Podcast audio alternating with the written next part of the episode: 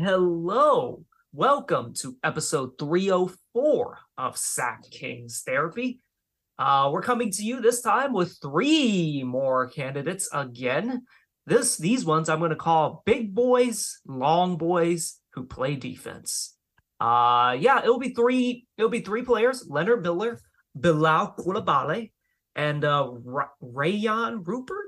Ryan Rupert. Um, Fong, you you you tell me how to pronounce this one. You you suggested them.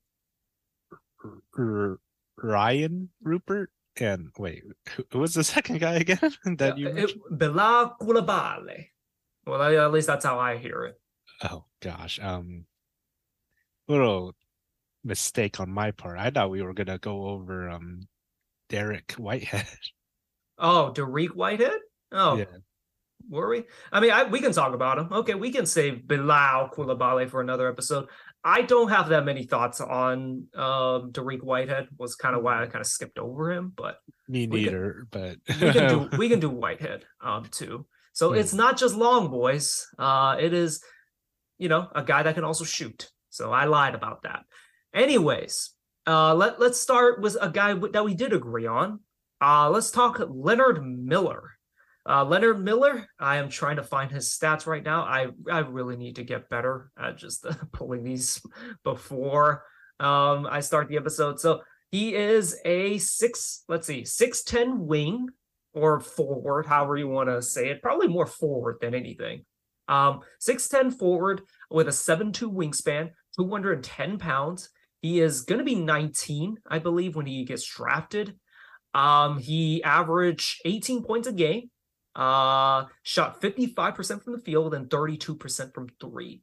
Shot well from the free throw line, 70, 79.2%. So that is kind of the gist of who this player is. Uh, what were your first thoughts when you watched uh, clips about him? Definitely, in my opinion, a more supercharged Metu in a way. Uh, I mean, a guy that can finish with both hands. I mean, handles the ball pretty decently. Um, has a lot of, uh, you know, going down the hill uh, drives to the rim and defense. I mean, uh, we'll probably get to that. Well, yeah, the offense I generally like. He's definitely a guy that doesn't is is not great at creating for himself. He's he's okay at it, but he really feasts off of being set up by other guys. Like he's really he's he scores a lot off cuts, uh, off the pick and roll as the roll man, and kind of just hanging out in the dunker spot. And he has really good like body control to kind of finish around guys or through them. Just like you know, he he's a play finisher is how I describe him. Yeah, pretty much. Like I said, when he's in transition, he's going to go down. go go run the train. Uh, and in pick and rolls, I mean, he's definitely a pretty good roll man from what I've seen. So, other than that, I mean, that's pretty much most of his offense, I would say. Yeah, um, but which is really good. Like it's not saying like he doesn't have much of a bag. It's not his primary thing, but yeah, mostly he really works as a complementary player. But you know, as a creator, like he has a really good coast to coast game.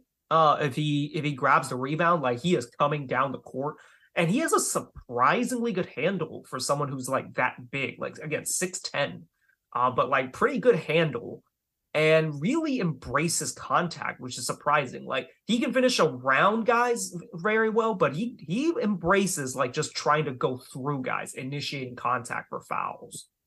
Yeah, and like I said, I can finish with both hands, and he has a pretty nice floater, I would say as well. Yeah. Um. Also, also like surprisingly good at attacking a closeout. Like we'll get to his jump shot a little bit, but like he's not exactly a shooter, but yet he is surprisingly good at attacking off, off like closeouts, like getting to the rim and just finishing through around and just over guys. Mm-hmm, pretty much. He also has uh, shown some really nice flashes of like p- good passing. Now I wouldn't call him like Jokic or, or anything, but like he he can make the right pass. He has some nice no looks. Definitely shows that he has a good feel on that end. Yeah, definitely I wouldn't say serviceable, but in the middle of the pack, I guess you could say. I mean, he doesn't make too many uh hasty uh passes, I'd say, and he's pretty smart about uh what you call it, making the right play for himself or the team, I'd say. Yeah, and uh, one thing, another thing that surprised me, just because again, he, he profiles as a guy who's going to struggle a little bit shooting, despite a good free throw percentage. Surprisingly good at attacking bigger, slower guys off the dribble who just sag off of him. Again, a very good handle for someone that tall, and he has pretty good quickness going to the rim. It just keeps surprising me, like a guy that just again does not shoot very well, has guys sag off of him, still be able to get to the rim the way he can. Mm-hmm. Yeah, we'll see how that translates into the NBA because I feel like it might be a little more tougher in his kind of situation if he's not that great at spacing the floor. But I mean, I think it could be serviceable enough for a specific uh, role for himself. I think. Yeah, like, and he again, he has actually really good feel for how to be a cutter and just how to uh kind of just to be to like again be a surprisingly effective finisher, and that that can serve itself pretty well. Like if you can just time his cuts like really well. Like mm. we'll get we'll get to the way later in the episode, but like I just watched Christian Braun uh in in the uh, finals game three. Like he's a shooter but like how he attacked, like just how he just kind of got to the rim and just, you know, really punished the Heat with cuts. Like there's a way you can be effective without having to shoot. And I think um I think Leonard can learn that. Yeah, I, I'd say give it time. I mean, he's still young. I mean, most of these guys are pretty still young, and uh, can probably develop uh, pretty well. But uh, mm, I'm kind of iffy about his shot to be honest still after watching a lot of clips of him. We'll, we'll get to that in a bit. We'll stick with the positives. Uh, on defense really really good lateral quickness especially for a guy that big. And he has crazy length 7-2 wingspan like able to kind of keep up with guys. And even if a guy kind of gets like an extra step he can recover with chase down blocks and just shows good effort on that end. And also like he's like he's really good at keeping his hands up. I really like like that part of his game. Yeah, and especially being like you said, what two ten pounds? Yeah, two hundred ten uh, pounds. Yeah. Yeah, I thought it would be on the lower end for most of the time, but I mean, he pretty much bodies most uh, forwards and guards, I'd say, in when he was playing the G League. So I mean, that's a pretty good plus. We'll see how. I I'm always going to say this. We'll see how it comes to uh, bigger guys. I, I guess you could say. Yeah, and like again, surprisingly being only two ten, like he does not get straight bullied. Granted, it is guys in the G League, but you are playing against grown men, and yeah, like he, even with kind of just a slight frame, he's able to kind of withstand contact, like absorb contact, and just hold up very well. Uh, also, surprisingly good at getting around screens for a guy that's six ten. Now that that is interesting. Mm-hmm. And especially uh, him as a help defender. I mean, he's good with the rotations and uh, pretty smart about protecting that rim as well. Yeah, good help instincts. And like, yeah, again, you very good at just keeping his hands up and not fouling and using for verticality. Very, very rare for someone that young. Mm-hmm. All right. Okay. That's that's a lot of the good. Let's get to some of the bad. Look, we talked about it. He he's not a good catch and shoot guy and his mechanics just look weird to me. Like it reminds me of Jaren Jackson's uh, mechanics, but the main issue I see is that he does not sync up his lower body with his upper body, and like particularly when he releases it, it feels like he jumps like up a half a second early, and I, it, it just looks weird. I'd say in some of the clips I saw, he takes a little too much time to shoot as if he if he's like trying to set up right when he catches the ball. Like he's not ready to catch and shoot, as we as it says. But um it seems like he readies right and thinks about shooting right when he has the ball in his hand. It's yeah, and like the set, the base is really weird. Like it, it, there's a lot of stuff that I feel is wrong with his jump shot. It just again, like he cannot time his upper body and lower body perfectly. And again, like there's a level of hesitancy with him, which does not help.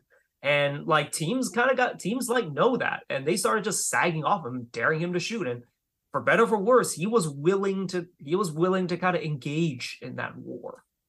Yeah. I mean, in my opinion, I think he can be I would say a little above average shooter. I think he has the tools that can develop uh, into a better shooter, but I mean, it's gonna takes time, and of course, I mean, I prefer if he quickens the shot a little better as well. Define above average shooter for me. Uh, I'd say like, I think, like I said, he has the tools. The shot looks fine for the most part, in my opinion. Like I said, if he kind of quickens his shot and not kind of like think before shooting, but instead of like setting himself up before getting the catch, I think he should be fine. Like the the free throw stuff and like it projects well and and like as has Jared or as Jaren Jackson has proven, you don't need a pretty form to be a good shooter. And you know, he's a he's a decent shooter. He's not a great shooter, but again, he needs to find a way to sync up sync up his shot. It just feels like he, he it just feels like he jumps too early and he's just going to need to fix that and he's got to like, you know, fixed a lot of his preparation. Like his feet aren't set a lot of the time and it just feels like he rushes things a little bit. And another thing that I kind of noticed, it feels like he shoots from the middle of his body too much in my opinion, as opposed to like being more on his left side because he's left-handed it, there's a lot of just weird mechanical stuff going on with his with his shot that I don't love, and I think it can be fixed, but it has to be in the right situation. Hopefully, like the Kings, if they draft him, can fix that jump shot because it's, it's not pretty right now. No, it's not pretty now, but yeah, I'd say give it some time, and I mean, definitely. if he does develop one, I mean, he's already a pretty good uh what you call three and D player in my eyes. Yeah, well, we'll have to see. You just never know. Like, like maybe a guy just works to iron out a shot, right? and like he's got some shooting touch. Like he had some, he had some like mid range fadeaways that looked honestly a bit ugly, but they went in. So maybe there's something there. Mm-hmm. Uh, some more of the bad. Um, he, so th- this is one of those times where I was I'm just watching clips from on YouTube of just some of his weaknesses. And he has some really, really funny turnovers. Like the turnovers he had definitely fit on a the rule, Shaqtin' the Fool reel. Yeah, pretty much. I mean, I remember I remember seeing an inbound play and he was trying to inbound the ball, and it, it just straight up felt like he just passed it to the wrong man. and uh, yeah, that's it's not good. And Definitely. A, a lot of it, I think, stems from just his indecision. It just feels like he's trying to process a little bit too much and he starts to hesitate and then just kind of gets stuck in between trying to pass it or trying to do something else. And, you know, that's just something he's going to have to iron out. And it, it just really led to some really funny results.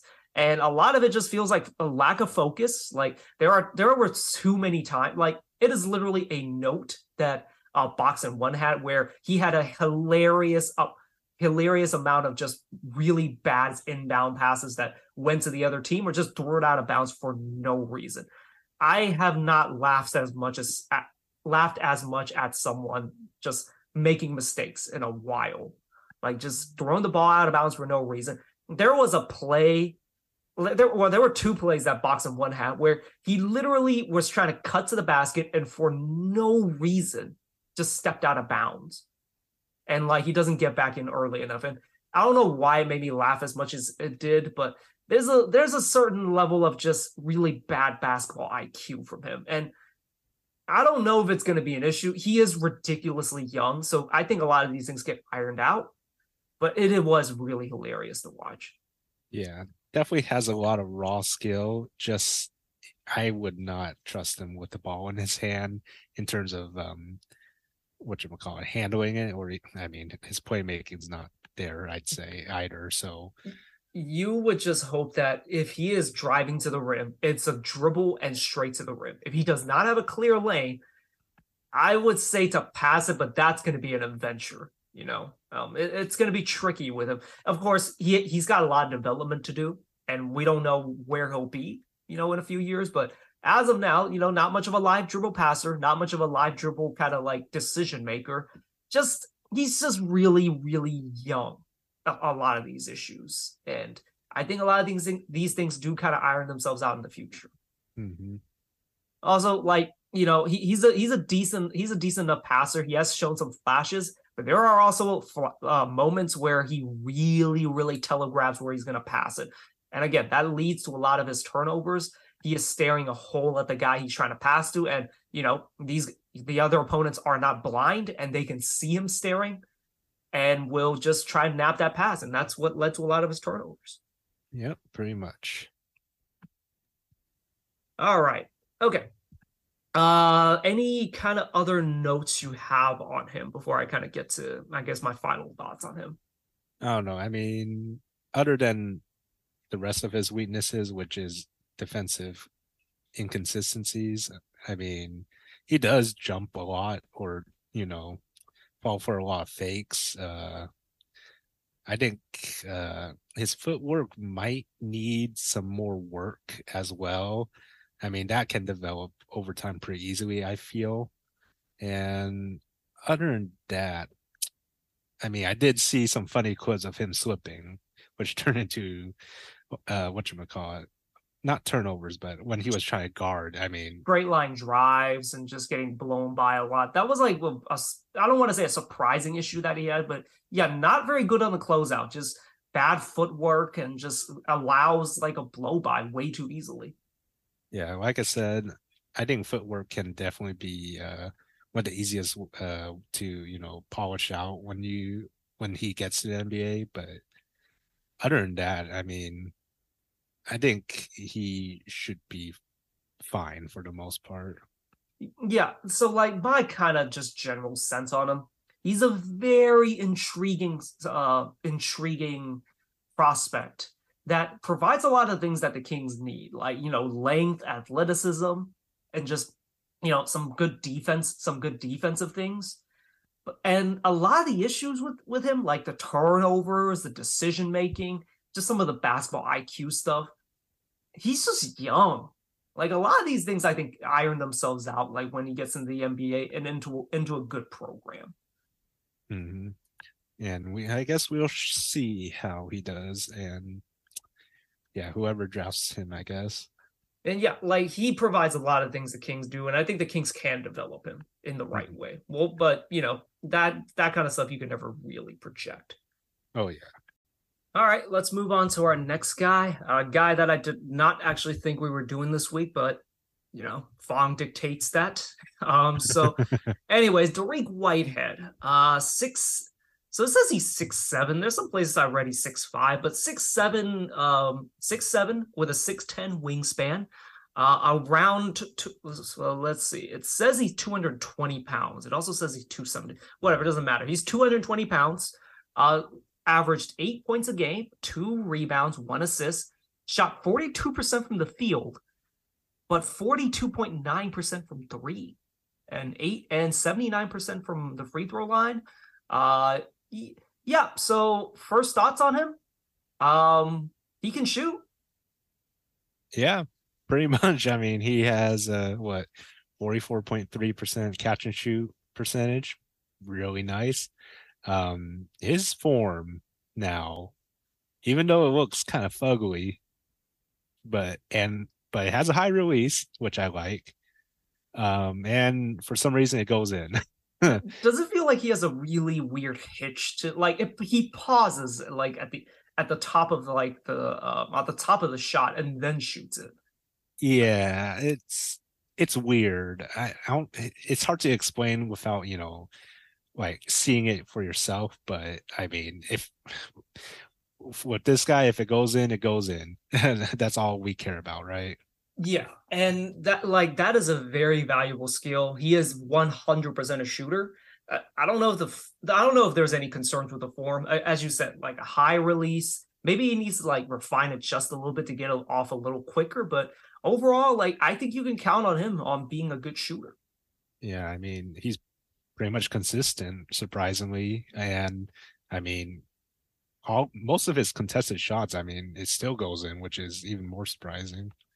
Um, what did you think about his finishing? Uh, yeah. going to the weakness, I guess, uh, right now, but he, he's not really bursty at all. I mean, his athleticism is very um kind of stunted just because of the multiple foot injuries he has throughout his uh you know basketball career.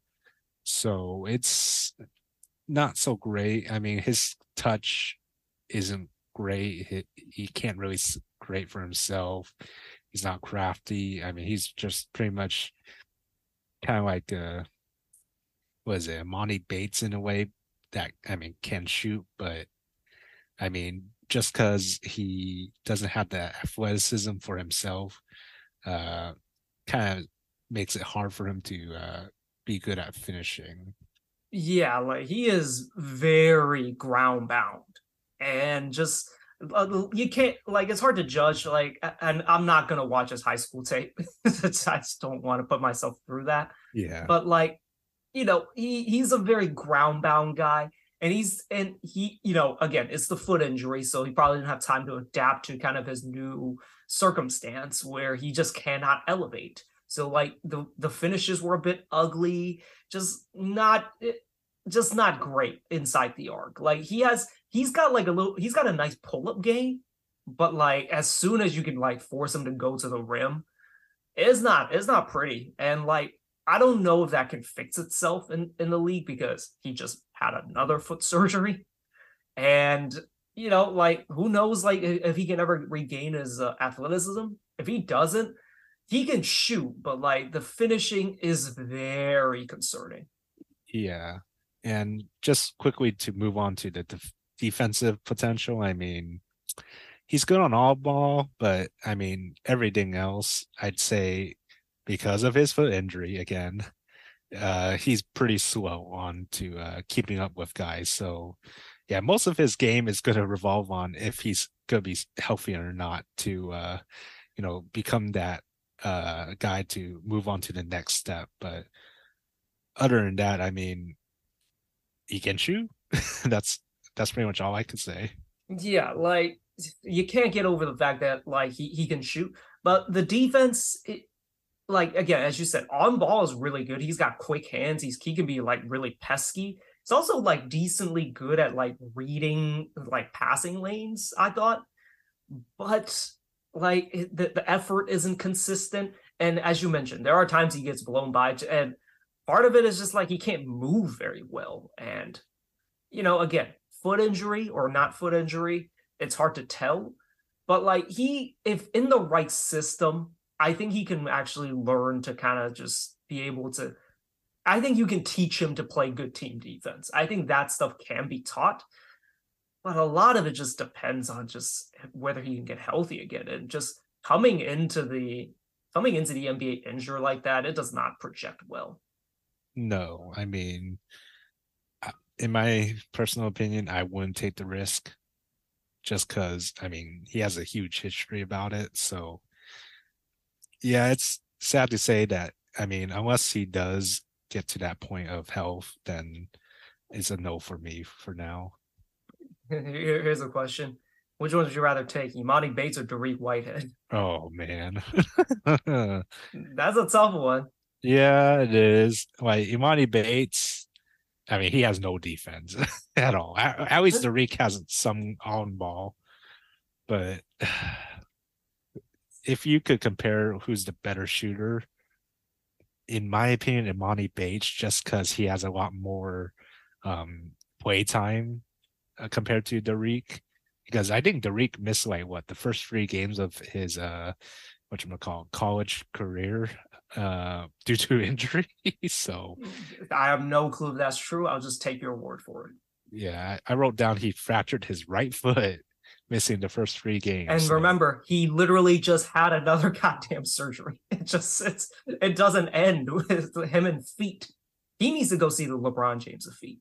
yeah. So I mean, You gotta you gotta go heal LeBron. he he definitely has a small sample size, which proves to him that you know, I mean, he's a good player, but it's just not big enough for a good decision to make uh regarding of um potentially picking him at 24, which I probably wouldn't at all. Uh, also, another just really, really just strong weakness of him. He does not pass. He's not much of a passer at all. He's mostly just a guy who's going to catch and shoot, and you know, gonna probably just move the ball. Not just not a guy that makes the next pass or type thing. So don't expect him to really make some make crazy good reads or anything like that. He like sure if something is wide open, he'll catch it, but yeah, negative to negative uh, assist to turnover ratio, not good stuff Yeah, pretty much. and this is not to shit on him. He there is a very good chance he ends up being good. He reminds me a lot of Terrence Ross, and a guy like Terrence Ross has carved out a really nice role like for himself in the NBA, and always will be kind of a guy that's sought out. So like there's a role for him, but he's gonna he to, to take him at the 24th pick like that that I I would hate that pick. Yeah, I mean, I would consider him probably mid second round, if anything. No offense to him, just because I mean he does have some baggage on him in terms of injuries, and I mean his weaknesses does surround that. So unless we see some sort of improvement in those areas, like post being healthy and not getting injured again, I yeah, I can't see him being around that 20 range. Yeah, um, I would definitely consider him in the second round. Like what it was, I think we had the 38th and the 54th. I could totally be wrong on those numbers, but it's around there. Like I would, I wouldn't hate it if it's like in the second round. Like in the second round, it is whatever at that point. And Yeah. why not kind of take a risk at a guy who has a lot, who was a very good, uh, who was a very good high school player before the injuries. Oh yeah. I mean, I saw some of his high school clips. I mean, it's really good. Don't get me wrong, but that's like that's the past. Uh, and from what I've seen from Duke, I mean, it's what you kind of expect for Dariq at the moment.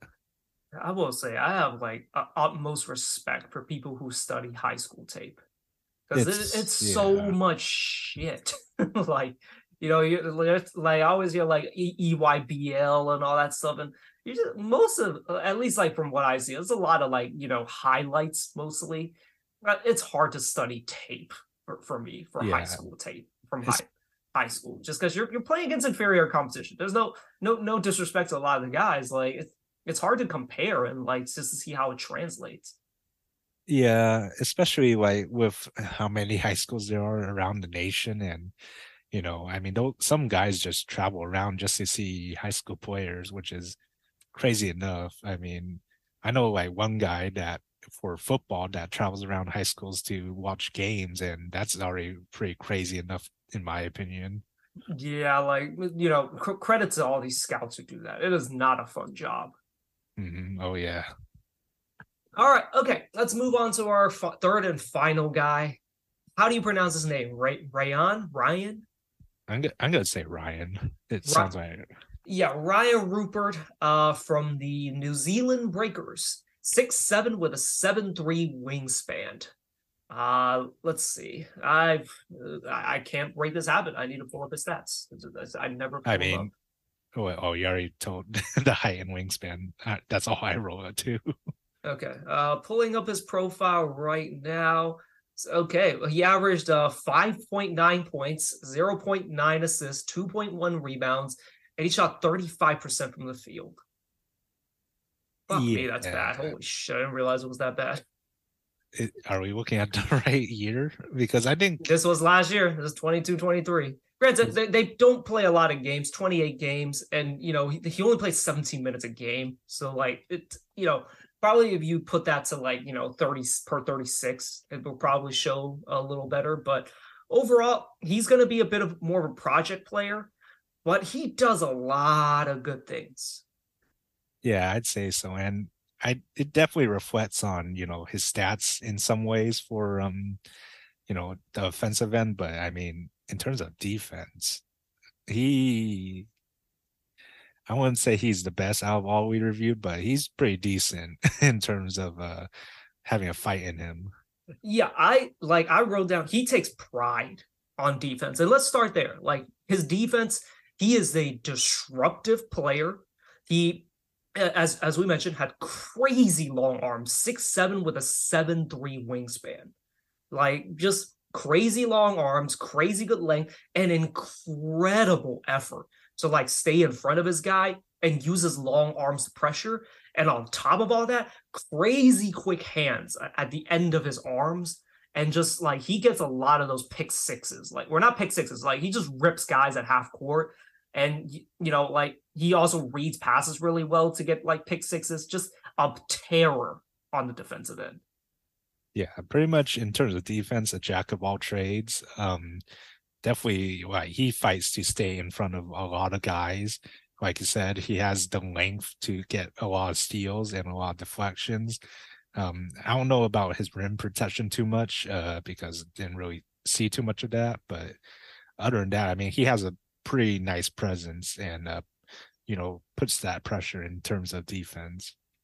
Yeah, like you mentioned, like jack of all trades, but like normally that implies like, oh, he's not really like great at all of them. No, he's great at basically all parts of defense. Like you know, you, you know, there's not a lot of uh, rim protection uh, clips, but you can tell like he's in the right position to make a play a lot of the time, and mm-hmm. like he'll he'll be right there to tag the roller, and like you know, if the guy thinks he's open, and like he's within the vicinity of the guy, he will get that pick six. He's mm-hmm. just so long, so quick. Play again, takes pride on this side of the ball and just really like lays not lays himself out, but like he plays with an energy and a ferocity that like uh, that like you just don't see from a lot of guys because he takes this shit really personally and really seriously. Yeah, definitely. Uh, Mike Brown's gonna love him. Yeah. And then on offense, it's a work in progress. And yeah, as we just said, the stats are not great, but he does a lot of things that I think would just be great on the Kings. Like he loves to push the pace in transition. He loves to go go coast to coast. He's he, he you know is a willing passer in transition, a pretty good passer as well, like overall. And he uses like long strides to to throw off like defenders' timing, a, a la like a uh, like a Harrison Barnes and to a certain degree a De'Aaron Fox. There's a lot of stuff that would he would just fit right in with the Kings. Yeah, definitely give him an open lane and teammates to run with him. I mean, he is going to make some magic. Yeah, and then like you can see it on like the other side where like De'Aaron is going is going like you know like a thousand miles per hour and he happens to fill the lane. Like there's a lot of stuff he can do, and yeah, just very like again, work in progress, but there's a lot of great stuff with him. Like he can handle the ball, he can use really long strides and just uh to get to the rim. It, it, he he's got a lot of good there. Although again, work in progress. Oh yeah. Um so so as we mentioned as I just mentioned, like really good passer in transition, but also really good passer in the pick and roll. He's able to he's not like crazy ridiculous good with some of his like really like high level passing, but he makes the right play. Like he can make, you know, the the the simple play. He can make kind of like a uh, like intermediate level read, and he's overall just uh, again a lot of potential, like uh, as a as a baseline of what he already is at such a young age. Mm-hmm. And definitely, he does have some touch, I'd say, when he gets near the hoop. But I mean, if you're open, you're open. And uh what you call he has a pretty decent, I'd say, a hook, not hook shot, sorry, floater. Like also like both hands, like he he has a, a lot of those left-handed kind of kind of like hook shots, uh, like what I kind of call them like half hook shots, like. And then yeah, he has he has like even left-handed floaters even. Mm-hmm. Yeah, really good ambidextrous touch. Okay, all right. Well, that's a lot of the good. Some of the bad. He has, he shot so as we mentioned, just uh, 5.2 points. Shot a uh, 35% of the field. Shot 23.4% from three. And the catch and shoot isn't exactly much better at 26.9%. Yeah, it's it's not good. I mean, his best spot is the corner, which not saying much really. Other than that, I mean, a lot of teams would just leave him to uh you know dare him to shoot. So it, I mean, especially what in the in their NBL finals, I think. Yeah, NBL NBL finals. Yeah. I mean, he was he he they just let him like cook if he if he can cook uh, in terms of uh shooting beyond the arc. Yeah. So here's my here's my thing with him. Like he's definitely a willing shooter. He is not going to be like ter- like deterred by guys leaving him open and, and uh, disrespecting him. Whether or not he can make them pay is a whole nother story. But for better or for worse, he will shoot them. And to me, it's an it's an encouraging sign as a guy who's willing to do to make the make the right play. And you know, he's not afraid of the moment. He's not afraid of looking bad. And, you know, they basically played him off the floor in the finals. And, you know, he again, he's young, he's a work in progress, but it is encouraging to me that he's at least like shooting them without straight without hesitation. Yeah, which in the future will play a big part once he improves and hopefully I mean in my opinion he does have the tools as well to uh improve his shooting.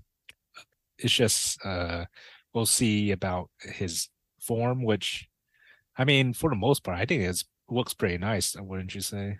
It looks fine. Like it's a bit slow, but like the big there's nothing like mechanically wrong with it and apparently he had been working on that like the entire season and he improved a lot as the season uh, mm. went on yeah i mean other than you know him shooting short a lot of times which i forgot if that's a bad thing. I, I think shooting uh shooting over is a good thing right?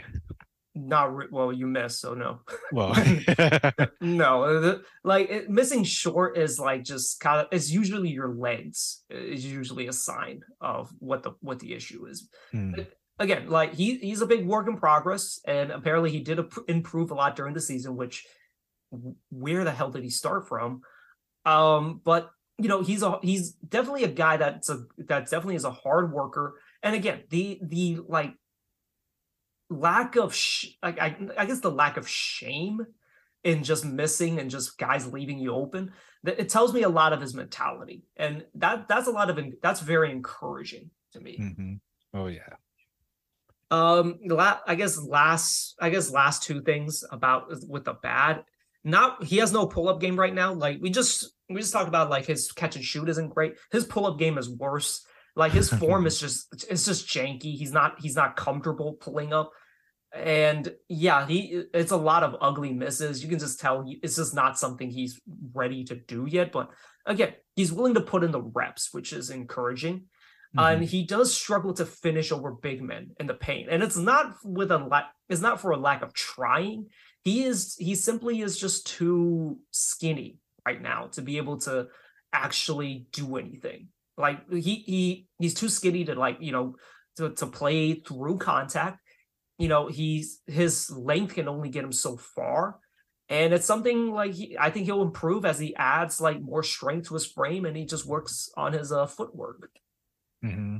Yeah, definitely in terms of getting inside um the mid-range area, he definitely has a pretty low arcing shot from most of his um shots in the mid range, and uh, I feel like he does a little too much in terms of uh, you know going one on one in terms of uh, spinning and fadeaways and even doing some fakes. But like you said, I mean, he's at least he's putting in the reps, and hopefully that he can improve his uh, shot a little more. Uh, maybe you know when he does get into league. So I guess we'll have to see about that. Uh, in summary, like I think he's a terrific, terrific prospect, and I think it's something a guy that really fits the Kings' needs, if you will, like a long athletic defender. And you know, he could be a very high upside swing, in my opinion, if he can just kind of figure out the shot. Oh yeah, he's definitely in the close to the top of the list. I don't know. I don't know the rankings too much, to be honest, because of how many guys we've been over, and I would have to go back and see. and I don't think we'll be ranking our uh, the twelve guys that we've already went through so far. Oh, or or will we?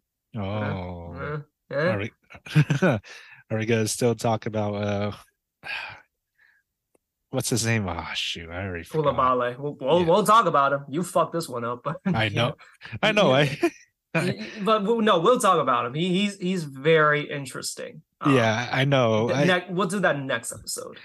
I kind of wish I did him instead of Dariq because I mean, don't get me wrong, Dariq, really good shooter, just nothing really much else. But Coulibaly, hmm, yeah, he definitely has some uh some uh, really good tools. Anyways, uh, back back to Rupert. Like I think I think as long if he can get to a point where he can get guys to close out on him, like you know Marcus Smart for the like forever is not a good shooter. He's never like really had good percentages, but guys close out to him, and people think he's a good shooter, and that's all that matters. As long as like as long as Rupert can get to a point where he can get guys to like actually contest his three, I think that is basically going to be I, that's going to be the key to this game. So whether or not he'll be a serviceable player in the NBA because he has the tools for so many other things. Like again, crazy ridiculous length, like in just great, incredible on defense, has a lot of intriguing tools on offense.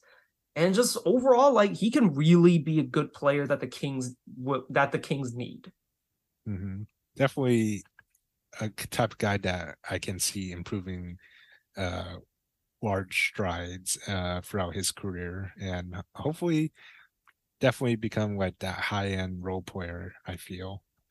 And yeah, he he's on the top of my list. Like I think I don't think he's o- over Maxwell Lewis for me, but he's either number number three or two for me. Like Kris Mm. Murray would be the other guy that would Hmm, be in contention for that.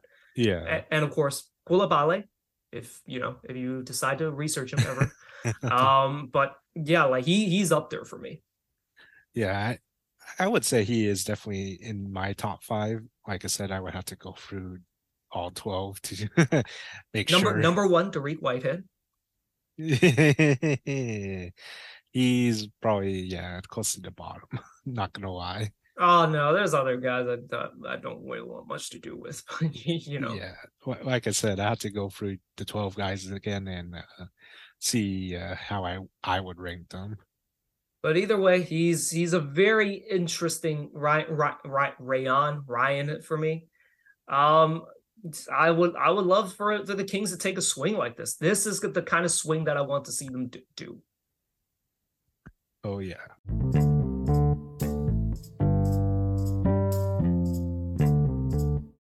All right, let's move on to uh what just finished up today.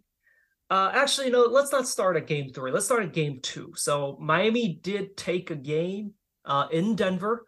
It um basically I guess to to kind of just summarize the game, it was a t- it was it was a tied game or it was close to a tied game after the first quarter and then the second quarter the Heat just stopped scoring and the and the Nuggets just go on a huge, I think like 15 and 0 run to push the lead to 15 with uh Jokic on the bench. It looked like the game was over, but the Heat hung in tough.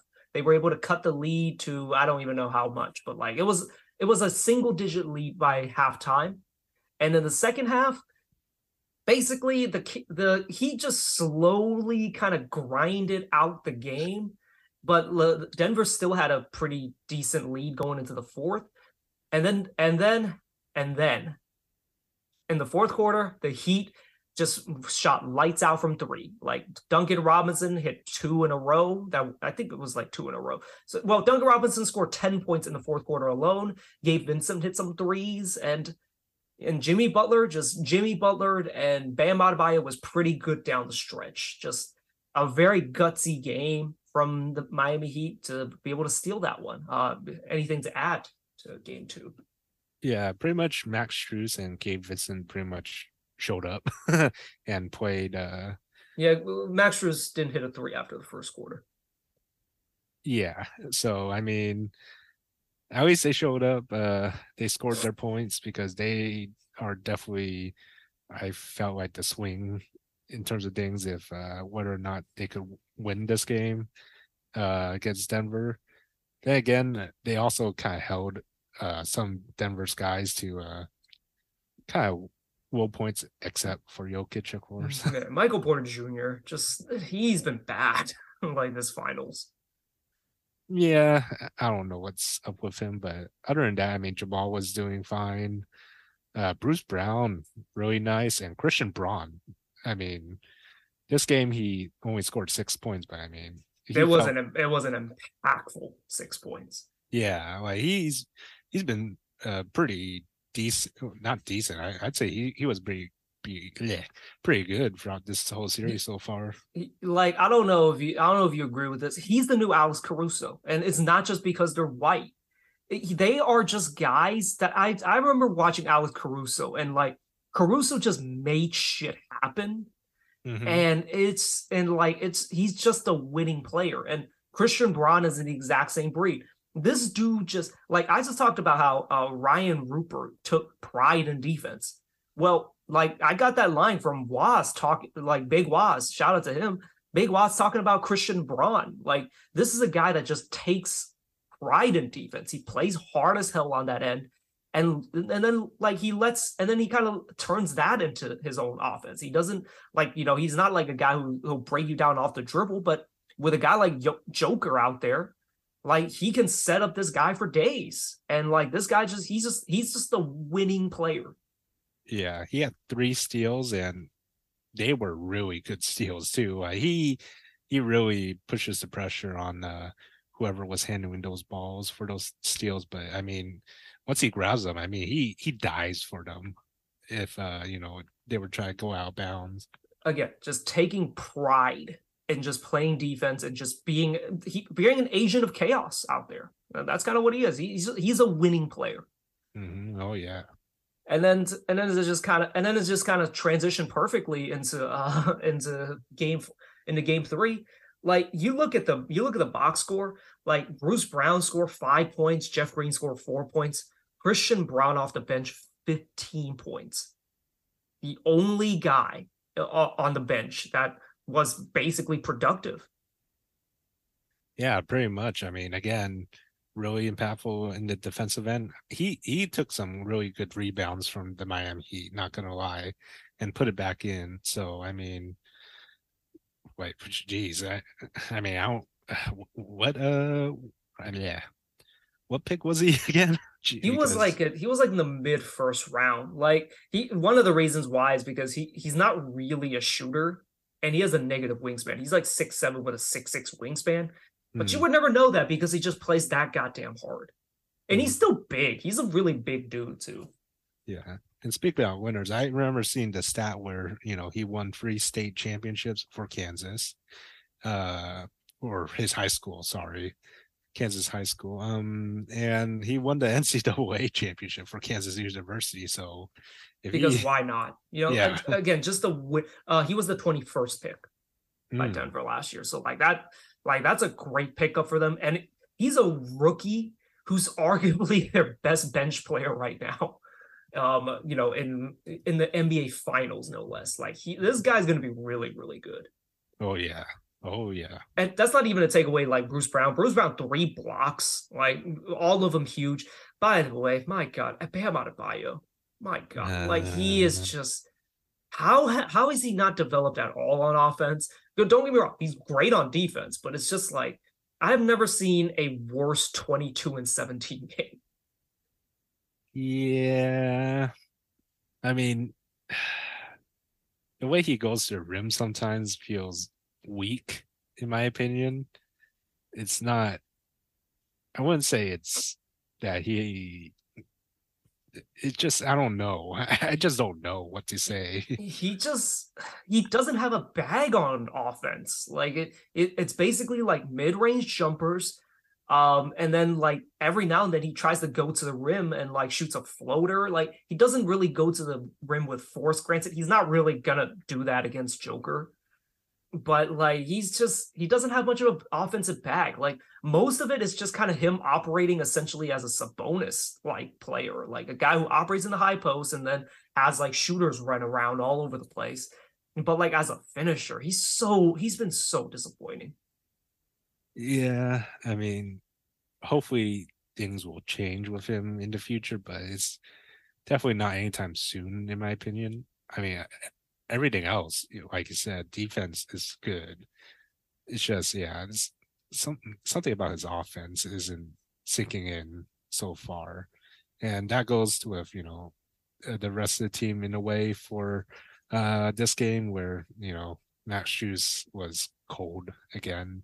Gabe Vincent also cold.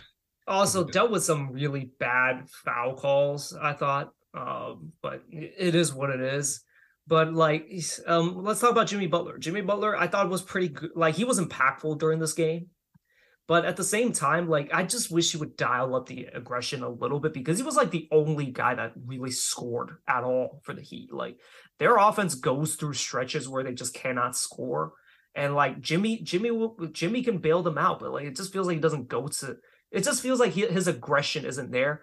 To be fair, I I always say this about Jimmy. Jimmy will make the right play just about every single time. Mm-hmm. And he does, and like he's not gonna like force it every single time, but he will make the right play. And so, like, that's the kind of defend him for just you know not being that aggressive sometimes. Oh yeah, and it's up to the teammates to you know actually hit the shots, which I mean, sadly it did in this game.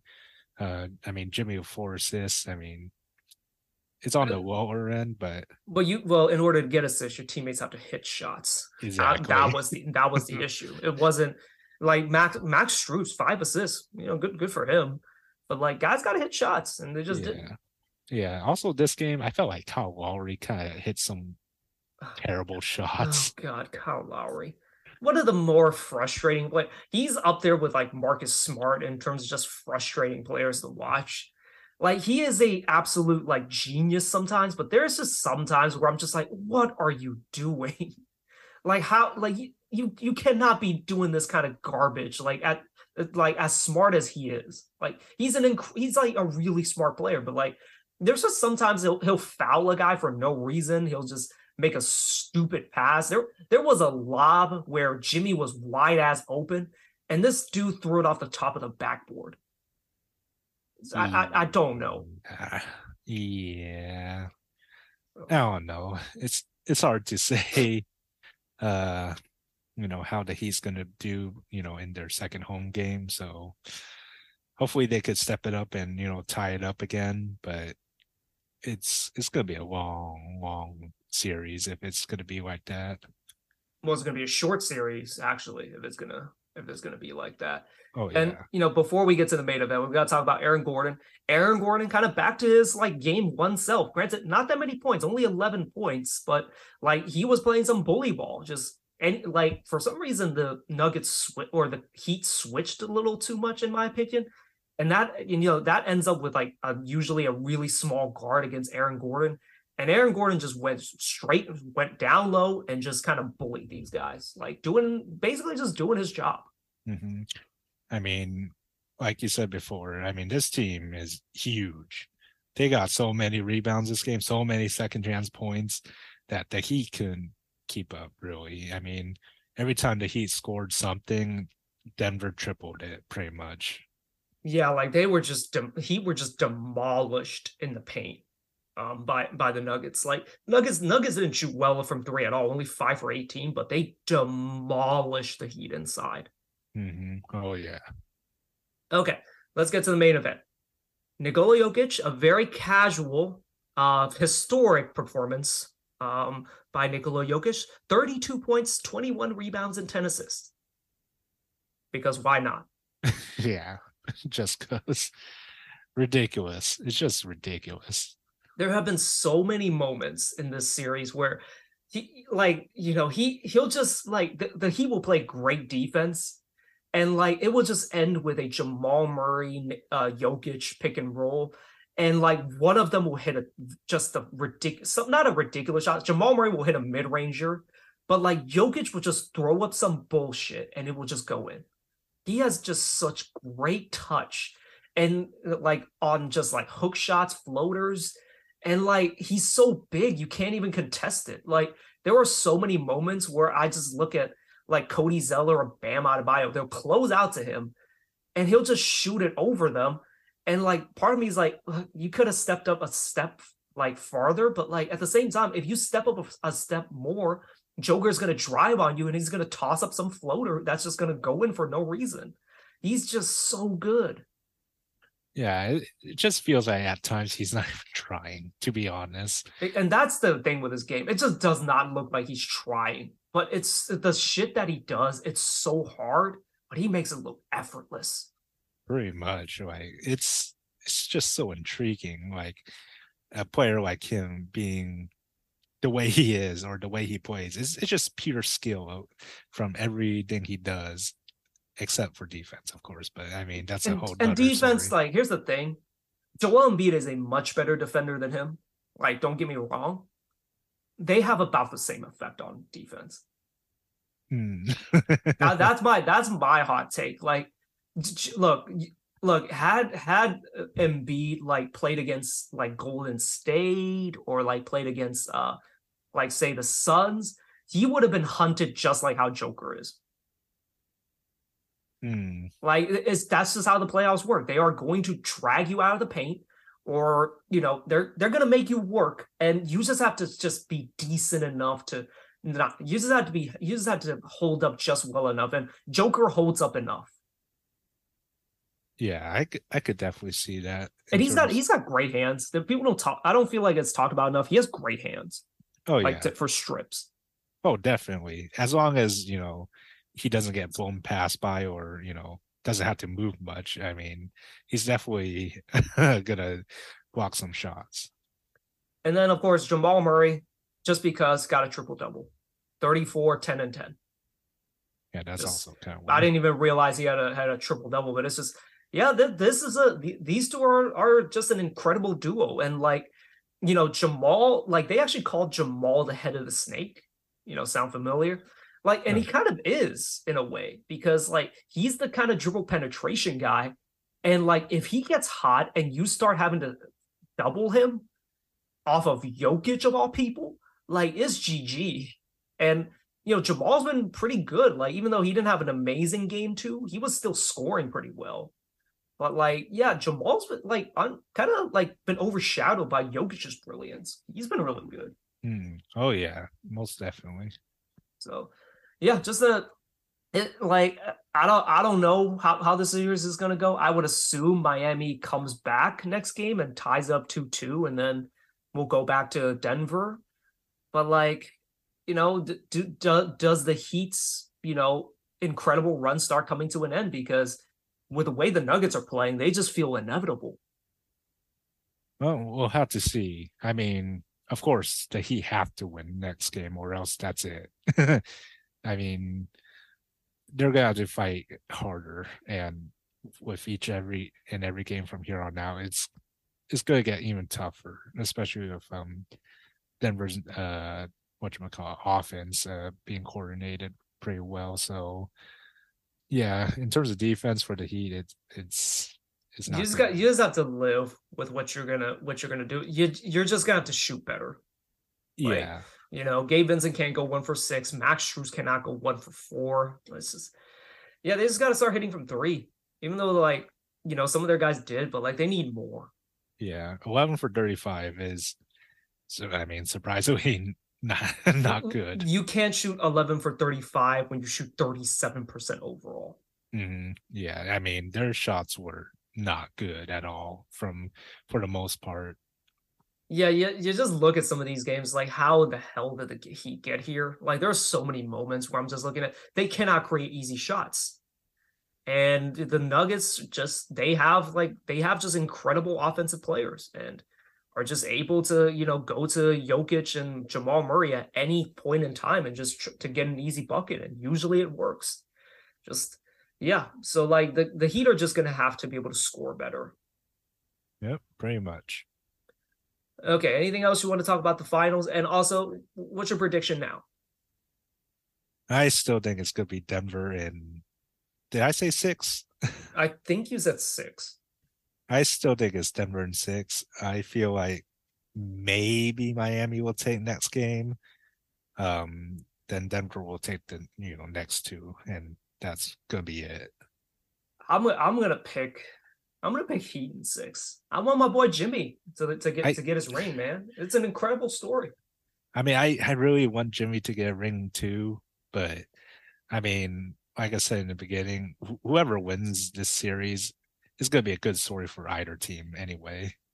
Yeah, it really will be. And like if the Denver when if Denver wins this series, like you know, I guess they can finally reset the meta, I guess, for NBA. Because it's always been like, you know, you gotta get a big team. And kind of and the Warriors kind of fucked that up by going th- with the small ball stuff. And for so many years, small ball has been the meta where you know you have like Draymond at center and like centers can't punish that stuff, and that's why you can never play a center anymore. Denver would reset that. We, we reset that meta. And for those of you that don't know what meta is, basically in gaming, that's like the best setup. And like you know, for so many years in NBA history, it's always been like the team with kind of like that's all that's big is usually the better team. And finally, if they win this one, like it will reset everything to back to normal, essentially. If the Miami Heat win this one, then small ball will still be king because they are a small ass team. Like it, like words cannot describe just how goddamn small they are. Yeah, I mean, really, the tallest guy is Bam, which is what? No, He's like six nine, six ten, maybe. yeah, And like Kevin Love might be bigger, but he doesn't play big anymore. no, definitely not. I mean, he he's definitely lost quite a few steps, but I mean, for what he does, is what it is, really. But yeah, we'll see how this goes because I mean, I would love to see big lineups again. Again, I mean, all the bigs now shoot threes now, so I mean, everyone can still stretch the floor, I guess. Yeah, but like it's just just saying, like it's good to have like big teams, like you know, an actual true center in Mhm. Jokic, and then you have like just you know of really just guys. The the front course is really really tall, and then you have just big guards and KCP and uh Jamal Murray. Like again, big big ball win. Big ball is what wins championships for much of NBA history, Yeah, and so- we'll finally kind of get back to that. yeah, Sally's a lost art as of uh, recently and for quite a while. So yeah, we'll see.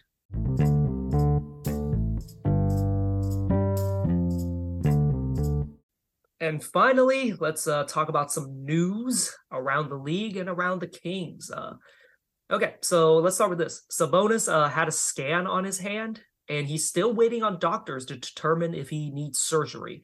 That was uh, six days ago when he was at the uh, Sacramento Zoo for an event. I wish I had went. Um, but yeah, apparently he still has not had surgery on his hand yet, and we don't actually, or he doesn't know uh, um as of as of a week ago whether he will need surgery. Oh, let's hope it's nothing serious because I don't want to. I want him missing uh, too much time, in my opinion. Yeah, so hopefully they kind of get that stuff figured out and he can, you know, go back to working on his game. Mm-hmm, pretty much.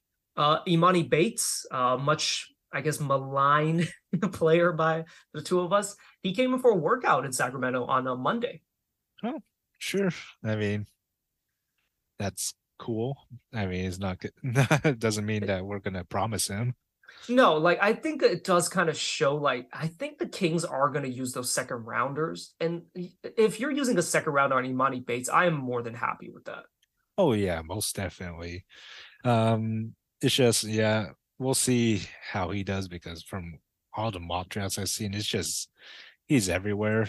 I mean, if he, he does fall in that what what do we have the 37, 38, something like that. Mhm, Something like that. Yeah, I mean, I'd be fine with that pick for him. Um, but yeah, it, it just all depends if he's available, I guess. Yeah, um, we'll we'll see. Um, yeah, um, I think again is to take a swing at him like in the second round. I'm I'm happy with that, and you know, maybe maybe like college just like it just it just wasn't the right environment to have him to you know have him learn winning habits. Well, we'll see. Okay, the Kings win uh, the uh, athletic training staff of the year. Uh, also part of that uh, training staff, Miguel Lopez, a longtime employee. He's basically been around since the drought started, so it's like literally 16 years. He won equipment manager of the year. Uh, the training staff of the year, the the Kings won that because the, the players were the most were very healthy. They were the Kings were one of the most healthy teams in the league. I think they were actually the most healthy team in the league. So very much well deserved for keeping the players, you know, ready and healthy. Oh yeah. I mean, hopefully they could keep up the work because we are gonna need another healthy season from the Kings. And actually is that uh some of the reasons how uh, you know, they got the what you call it? Um That Yeah. was mentioned, uh, I believe. And uh, Mm. yeah, I mean, that would make sense. Like, you know, keeping the players healthy in a league where there's just so many injuries popping, popping like left and right. So credit to them. oh yeah, most definitely. Uh, another person that could be joining the Kings, Dwight Howard.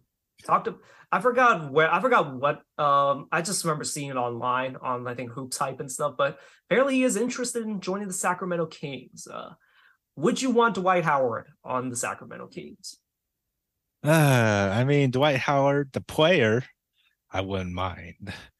Um, I mean, we're definitely gonna have to let go of a guy to make room for him, and I feel like that's gonna be like Alex Len, sadly enough. Um, yeah. I mean, Richaun Holmes, I still don't know what's gonna happen with him, to be honest. And who else is still on that bench? I mean, we still have Kada, which I doubt we're gonna drop, and Metu, which I also kind of doubt we're gonna drop. But I mean, going back to Dwight Howard, I still think he can produce something for the NBA.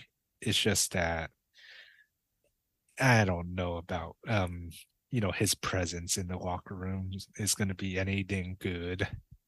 Yeah, he was quite the ass clown. Or like he still kind of is a bit of an ass clown. And uh I just don't know. Like he, he's he, he's an interesting character. And I don't I just don't know if like his if his play will be worth it. Like you know his la- his last stint with the Lakers wasn't wasn't great. Like he was good in their bubble championship run, but like I just don't I just don't know. Yeah, it's hard to say. I mean, I wouldn't mind seeing like maybe a potential workout from him in if he does come back to the states to do so. But other than that, I mean, I don't know. Eh, I mean, his game in Taiwan's not, you know, the same in as in the NBA, really. And yeah, honestly, if you're gonna go the Dwight Howard route, I'd rather just go for Boogie. Honestly, Oh, oh yeah. I, in my opinion, for some reason, uh, I I mean, we know the reason. like, you know, yeah. I mean, I would say he would be a better walk room guy. which is Compared to- saying a lot, by the way. Yeah, which is saying a lot compared to Dwight. um, uh, in terms of everything else about his game and um, you know, defense, I guess. Uh, and you know, I haven't really watched much of his Puerto Rico games, so I mean, hopefully he's up to speed because it's it's been quite a while since he's been back in the league. I think he can still be serviceable. And th- this just reminds me of something, just a really funny like line. I remember I listened to D'Lo and KC, and they were talking about uh, Karl Malone being a bad teammate, and then they were like, say, this was during like the All Star All Star game, and they were like saying, why do why do they have to show Karl Malone? Why can't they just show like Deron Williams or something? Like Deron Williams was just, well, he was just a really bad teammate. That's just all he was. like he's just a bad teammate. You guys should show him instead. But that, that's kind of what it reminds me of with this Dwight and uh this Dwight and Boogie situation. Yeah, yeah, like Boogie's just an angry asshole who you know yells at his teammates all the time. But Dwight's somehow worse. Yeah, I think when it comes to on court being a dog, I could see Boogie being the better man. Um, And you want to talk about an instigator who's going to start some shit. oh yeah, but Gra- Granted, both of them would do that. Like Dwight Howard was pretty dirty last time I watched him. Yeah. But I think I think yeah, like I said, in terms of locker room presence, I think Boogie has the upper edge. and again, I don't know, you know, his thoughts on Sacramento anymore in terms of the front office. So hopefully things have changed in that sort of area. But yeah, I mean, we'll see where it goes from here on out. I feel like we should look at all the other um, potentials of signings and uh, trades before you know think about making a move with uh, Dwight or Boogie in that sense. Yeah, like I mean, they did have like positive interactions. I think last time, like Boogie had, I think had a positive interaction with Vivek. So maybe maybe the bridge fences have been mended, maybe, but we'll see. Like I, I wouldn't hate Boogie like back on this team because also he's kind of a facsimile of Sabonis if you think about it. Like you know Oh, he's a pass. He's he's good at passing. He's he's a he's like a load like uh, on the low block. Like he can score in the low post. Like you know it it, makes sense. Oh, most definitely does. It's just hopefully for either of these guys, they play in their role and not be over their heads of thinking he ain't gonna have a choice. Neither one of them gonna have a choice because like they Oh, don't no, they don't play in the role. Bye. like it's that simple. You're not paying them like 20 million a year where you can't wait them. But you're talking like one million a year, and just if it if they start showing attitude, like bye. Yeah.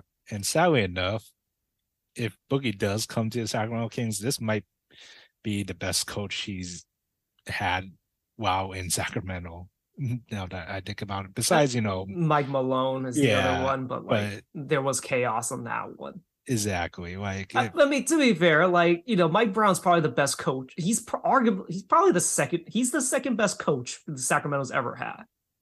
You know, Mhm. oh in terms yeah. of like success and just lasting, essentially, and like any any like literally one playoff berth, and he's the sec. He has the second most playoff wins in Sacramento Kings history. that's crazy. Exactly. So it's it's not a very high bar if that makes any sense. And Oh yeah. Mike Brown is great. So you know. Mhm. Yeah, he'll he'll put some sense for sure. Okay, we, we won't spend too much time on this, but uh it just came out today. Zion has a little baby mama situation going on. Uh Ja, Mor- Ja Morant. Uh so Adam Silver uh, basically came out and said, like, okay, so we've kind of decided on a punishment. We have more information, and we're gonna announce this is we're gonna announce the punishment after the NBA finals as to not take away from the NBA finals. So um, before I even ask you, like, what are your thoughts on the situation? Man, the first two picks of the 2019 draft, just what a disaster. so lately. I mean, we talked about this off air a little bit. I mean, they're still young. That's for sure. I mean, they have money. That's also for sure. So I mean, they they have a lot of power in their hands, and they could do whatever you know they damn well please. It's just they gotta also consider the longevity of um being that kind of presence in the NBA. So I don't know. With Ja, that's I mean, yeah, that's that needs to be fixed in terms of his um gun situations and for Zion, I mean he's he, he- just gotta keep his dick in his pants. Yeah. Um, I, I, I, would have thought of a different way of saying that, but Oh, uh, okay. you know, like, yeah, they're young. Uh, you know, let let this be a life lesson. You know, just be smart about it. You know, be be smart about who you associate yourself with, and you know, again, like like you said, keep your penis in your pants. yeah, pretty much. I mean, I haven't read much more beyond uh, what's going on with the Zion situation because I simply I I don't really care. I mean, he's he's Zion. He's just gonna do whatever outside of that, and I don't think it's gonna ruin much of his image anyway, other than you know potentially having to pay. There's gonna be a lot of support. joke. There's gonna be a lot of jokes, but uh, other than that, I mean, people already make fun of him for his weight. They're definitely going to add that in. I mean, granted, in the late in the video that he posted, he looks very slim. Yeah, I mean, we'll see. I mean, once the season starts, I mean, something something's going to come up. We'll see. Yeah, let's just hope that these guys we're able to see these guys on the court because, like, when they're on the court, they're great. Pretty, pretty much, yeah. Just uh, that off court needs some fixings. Okay, well let's uh let's talk about something more basketball related, I guess, and something more happier. LeBron James is he going to the Mavs? Yeah. with with Luka already there. Okay, for for for context, a report came out from uh, Shams that apparently Kyrie has been talking to LeBron about possibly joining him, joining up with him in Dallas. And but before you poo poo that idea, apparently in the trade machine that it does work. So, uh, Fong, so let, let's just say if you were to get a package of Tim Hardaway, Josh Green, I don't think Christian Wood's under contract, Maxi Kleber, and uh, whatever the hell they can actually put together, or Davis Bertans, would you would you would you take that if you're the Lakers? Uh, you're gonna have to add picks. That's for sure. Which do they even have picks? They have some picks, but it's not a lot. They, they don't have a lot to work with. It. It's My, when I when I first like read that out, I was like, you might. I think you even if you add Tim Hardaway Senior in his prime, I don't think this works. Mm, no, I still wouldn't do it. No, definitely not. Lakers wouldn't do it. And as a Mavs fan, I mean, sure, you have Luka um, Kyrie and LeBron. Who who are the rest of the guys? That's gonna be the minimum guys is who that's gonna be. Pretty much. I mean, you gotta scrap something from the G League. Hope that you could hire someone from the Heat organization that can find these diamond or rough players. But yeah, that I mean, having two playmakers in LeBron and Luka is gonna be who they gonna make plays for. like that. That's the problem for each other. And honestly, that that's that's that's been the problem with Luka and Kyrie. They don't have a lot of us. They don't have a good supporting cast around them. And you know, uh, I mean, it's just can, can we can we stop with this LeBron stuff? Like, dude, dude's got a broken foot. Let him heal, or like honestly, just stay stay out of the spotlight, please. Like LeBron brings his attention up on, onto himself, and it's just like there's a great there's a there's a really good finals game final series going on right now. Can we talk about that instead and just bullshit like this? Or instead of bullshit like this just it, it won't happen. It's stupid. And it's like even if you're lebron why do you want to still play with Kyrie at this point? Like uh, the guy's so unreliable. Uh i don't know I mean, I don't. I simply don't know. I mean, it's like who else is going to be out there um to uh what you call it be available for the Lakers? Yeah, not much, but it's just I'm just saying it's. I, I I just hate I just hate these kinds of things. It's like just hey, uh, you know, like like let's just let's just get all the good players together and it's all gonna work out. It's just no, that's not how that's not how it works. There's contracts, there's salary caps, there's a lot of rules that prevent this kind of stuff from happening. Let's just let's just stop with this shit and just get get come back to reality. Yeah, pretty much. what what do you think? Maybe Kyrie is thinking of trading Luka for LeBron. Why would the Mavs ever do that? In that case, I would just say, okay, bye. have fun. Have, have, fun getting to have fun getting any money from any other team. Because bitch, bitch, you want money. We're the team that's gonna get that's gonna give you money. Mm-hmm. So yeah, the extent I don't I don't know anymore. Yeah, the extent of them going far for next season if they do keep the same team is gonna be a little intriguing I, for the most part it's definitely that supporting cast that's gonna be worrisome and, and i think they can work i don't think it's a bad i don't think it's a bad like pairing i think it's a pretty good pairing they just have they just need more time and get get just get some better players. Like Josh Green will be better next season, and you know you can work from there. Mm-hmm. Oh yeah. Okay. Uh, all right. So this news uh, dropped uh, in the afternoon. Uh, so CP3 is going to be is likely to get waived by the Suns. There's still talks. There's still like talking of like maybe there's another option of like sign and trade or you know waive and re-sign and like there there's still all the chance in the world apparently that CP3 can still be on the Suns. But yeah, the, the announcement came today, and what, what, were your thoughts when you first heard about it? Yeah, it was interesting. I, at first, I thought he was like totally waived. That's my first initial thought, but I mean, it's not yet. but I mean, I definitely had the idea, the same idea of uh, him just resigning um, other people that I saw said, "Oh, he might actually would play with LeBron in uh, Los Angeles," but uh, yeah, yeah, let's get a bunch of old guys who can't stay healthy. That'll, that'll, that'll work. Yeah, pretty much, but I don't know. I CP3 is kind of at the very tail end of the career where uh, I don't even know where he would go other than you know having to take a very big pay cut just to stay with someone. you, you know what team? I, if like if the Suns are just straight up wave him, like you know what team I want to see him on?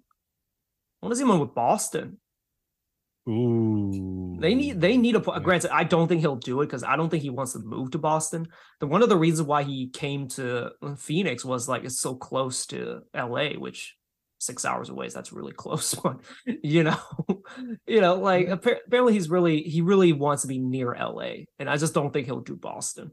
Oh yeah. I mean, he could play in LA or, I mean, uh, of course, if he stays in Phoenix, there's always a plane to go to LA. So, I mean, if he wants to stay in the West, it's the best he could do, really. Yeah, like the Lakers, it, I guess it makes sense. I just look, you just what what what are your what are your act what's your actual goal if you're the Lakers? Like, are you trying to get to the finals? Like, does CP3 really help you with that anymore? Like, it's not even so much like you know whether or not he helps you on the court. It's like, is he ever going to be on the court when it matters? I mean, a dude just got what he had a groin issue just pop up like you know when in the middle of the second round and never saw the court again. It's just the guy can't stay healthy, and he's old. Isn't that shit ain't gonna get better? Yeah, I mean we'll have to see, really. Yeah, but you know, in, in, a perfect world, I would love to see him go to Boston. Like you still have the health issues there, but for the love of God, just get the ball out of Marcus Smart's hands. Have a guy set the table for these idi- for these idiots who are not point guards. Like just just somebody. Yeah, like I said, we'll see where this goes. I mean, most likely he's just going to stay with a huge pay cut. Okay, for okay, for, you know, let, let, let's do this thought exercise for the sake of it. Should the Kings consider signing him if he's waived? Eh, he is still, you know, two hours plane ride to LA. um, hey, better than how better than it's it's about like you know the distance from you know Phoenix. I mean, playmaking's nice and all, but uh, I mean, his defense and offense is not anything I'm intrigued about. I I disagree. Like he's a good he's a mid-range artist still and like he's a good playmaker. Is he willing to go off the bench though? I would assume so at this point. I don't know. Yeah, that that actually could be tricky, but you know, like I don't see why not if like he's willing to come to Sacramento.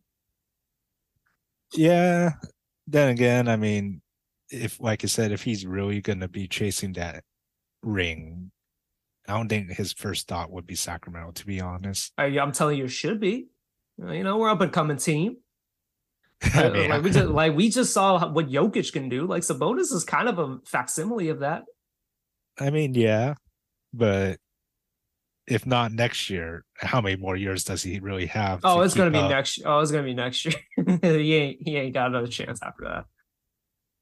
So yeah, you better you better choose wisely. So yeah, I, I you know just a thought exercise. Like you know he would work on the Kings. I think like especially as like that se- finally that kind of secondary that second or third playmaker that you know you desperately need. Like when Malik doesn't have it going, you know, it works. But Mhm. I don't think I don't think it'll happen. Oh no, no, no. Okay, and last thing, we'll go out on this somber note. Unfortunately, uh, it was announced today. Uh, I, the Iron Sheik has uh, passed away at the age of 81. Really, just sad news. Like, I'm not, I'm not gonna front and say like, oh, I watched so many Iron Sheik matches. I watched him put over Hulk Hogan. I didn't see any of that. What I do know the Iron Sheik for, he is, he was absolutely hilarious on Twitter, and like, he is just a funny man, and he doesn't like Hulk Hogan, which that's a bonus for me. And uh, yeah, re- really, just rest in peace. You know, you know, really grateful for all the stuff that he contributed to wrestling, and just being an absolute joy to to follow on Twitter. Yeah, I mean, same with me. Didn't really watch him. Only seen him in some highlights, but yeah, may him rest in peace. And yeah, it's a tough shame because I heard so many good things about him. His favorite tweet I've ever had was uh this was I think the year that it was the year that the Suns made it to the finals. It was game I think it was game 2. Yeah, game 2. Paul George misses two free throws. That would have put him up 3. And if you don't remember like it, uh DeAndre Ayton gets like this crazy tip and alley oop to basically win the game. And after that game, Iron Sheik tweeted out Paul George is a jabroni. So that, that's one of that's one of my favorite tweets of all time. So yeah, just uh, as you said, rest in peace, Iron Sheik. You were an absolute joy. hmm Okay, well that's all I have on my docket. Anything else you want to quickly talk about before we end this episode? Uh, I mean, let's see what else has happened. I I watched Spider Man. Not gonna lie. I'm I'm probably gonna watch it at some point. Uh, I've heard good things, although not really controversial take. Apparently, I'm not a fan of Spider Man. I think he, I think he's Oh. annoying. I think he's annoying. Look, the movies are great okay the movies are like i loved uh i loved well i didn't love but like the action sequences and what was it the, the one we watched what was it no way home i think this is not the same Spider Man, by the way. oh this is it's not the same th- spider-man This is the animated one. oh so it's a different one Yeah. well okay you guys just you guys have found out i'm not not the biggest fan of spider-man but uh, i'm i'm i am kind of intrigued by this movie Oh, I, I would try giving it a watch. Um, I to be honest, I don't know where the first one is. Uh, in terms, I, i've of heard about that i've heard that one was really good too Oh yeah, the animated one. yeah Uh, the- I would say uh, the second one is just as good as the first one. So if you have a chance to watch that and you know the fast whatever Fast and Furious movies you still have left, I mean, I'd give it a go. Okay. And yeah, and you guys just found out. I do not I do not like Spider-Man. Do do you like any superheroes at all? No, I like all the others. No, I love all the other Marvel superheroes. I just think super I just think Spider-Man is very annoying. Look, the action sequences in that movie were great. Anytime I had to hear him talk, I wanted to shoot him. I mean, he's he's a high I school, wanted to strangle him. I really he's did. a high school kid. That's what everyone tells me. It's like, oh, he's oh, he's just a high school kid. He's a naive kid. Great. Does not make does not make him any less annoying.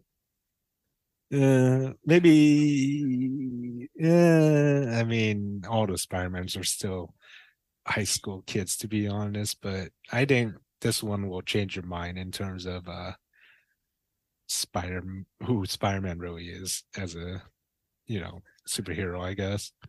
Yeah, sure. I, I am intrigued though. So, um, other than that, uh, there was one other. Oh yeah. Oh, Frank Vogel, uh, got got a got was hired by the Phoenix Suns for thirty million. Uh, a lot of people were saying like, man, Frank Frank Vogel needs Monty Williams as agent. Cause like, man, like that is a much harder job probably than the Detroit job and Monty Williams is getting paid twice what Frank Vogel's getting getting paid. That's insane. Yeah, I mean, are the Phoenix Suns front office still cheap? I would say no, just because it's it's a new owner, and they were willing to shelve out a lot of shit for KD.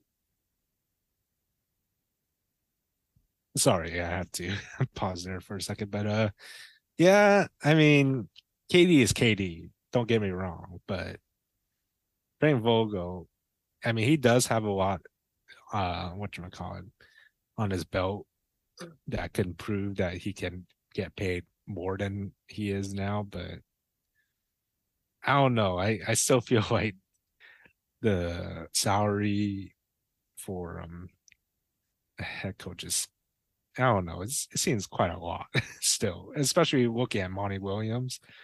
I mean, I think Frank Vogel had the kind of like you know the average salary for the most part.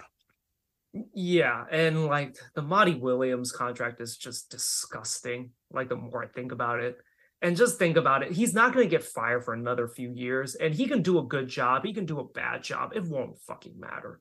That man is going to get paid. Exactly. And like I said, still getting paid from the Phoenix Suns. Uh three years of like 20 mil over three years, maybe something like that, which is still crazy on top of getting paid from Detroit. Just yeah, just oh, man, Detroit Detroit is an interesting situation to say the least. Yeah. I, I do wonder how the money works out for uh these teams and especially coaching because it doesn't dip into the players um what you call it cap space i assume. Yeah. Oh yeah it does not go into a cap space. There's no cap there's no salary cap thing with uh coaches. So they can do whatever the hell they want and uh yeah detroit decided just kept throwing more money at him and you know monty williams begrudgingly just had to take a hundred million dollars I mean, I I'm pretty sure a lot of people would have said yes in his in his shoes. I think I would have too. I I think I would have. Oh yeah. Uh, who was the assistant coach that went to Detroit as well? I forgot. Uh, Rex Kalamian. Was it uh, from from I, the Kings? That's what that's the one I know. No, it must have been a different team. I remember someone else signed a assistant coach, but I, I just forgot who. To be honest. Yeah. Uh, I'm yeah, I'm not sure who you're talking about, but you know, good good for Monty Williams. Hopefully, Frank Vogel Frank Vogel can figure it out. And you know, yeah, this new owner is kind of an ass clown of the Phoenix Suns, in my opinion, so far. He's been he, he's done a bit of a press tour to kind of like fix his reputation a little bit, or like to butter up his reputation, but he's a bit of an ass clown. I mean, at least it's better than the previous owner. Am I right? Well, what a standard. Yeah. He, he hasn't said anything racist or sexist yet. Yeah, I mean, that's I mean, yeah, pretty much. Okay, if you have nothing else, uh let's call it a or, or do you have anything else actually? Um man. I'm trying to still think on what else uh, has happened within. Look, I'm more than willing to shit on Spider Man uh, if you want to. I mean, other than that, I mean, have how's Witcher 3? I guess. I mean, you've been playing a lot of that. Oh, it's been good. I'm actually progressing the story now because I've run out of question marks to explore. So, yeah. Other than that, I am somewhat intrigued with Diablo 4. Then again, I don't know if I, I mean it's gonna take so much time if I do get it. Why? Why would that be a problem for you? How much goddamn time you put into Destiny? And you go need something to replace Destiny. There, there's gonna be a hole in your life once once that's yeah. over.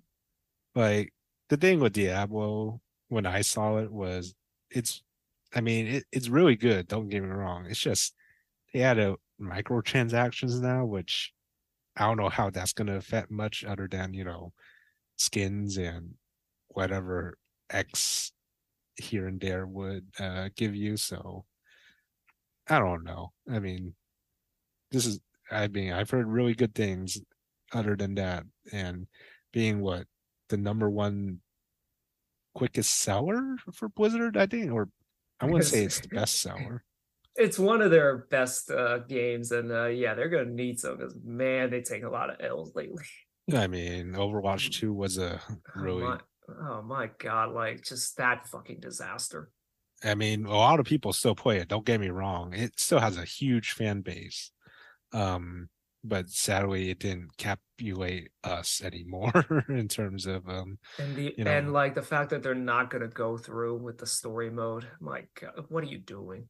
Yeah, yeah, and you know, of course, microtransactions again prevalent in uh, Overwatch 2. Y- Yeah, Um, it, it is what it is. I've just kind of accepted microtransactions just are a thing. and Call of Duty. I mean, Call of Duty moved on to Steam anyway, so that's doesn't really count for them anymore.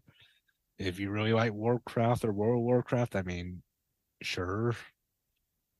I mean, I heard the World of Warcraft um, Classic had quite a few ex- like old expansions come back, but I mean, we're not sadly into that anymore.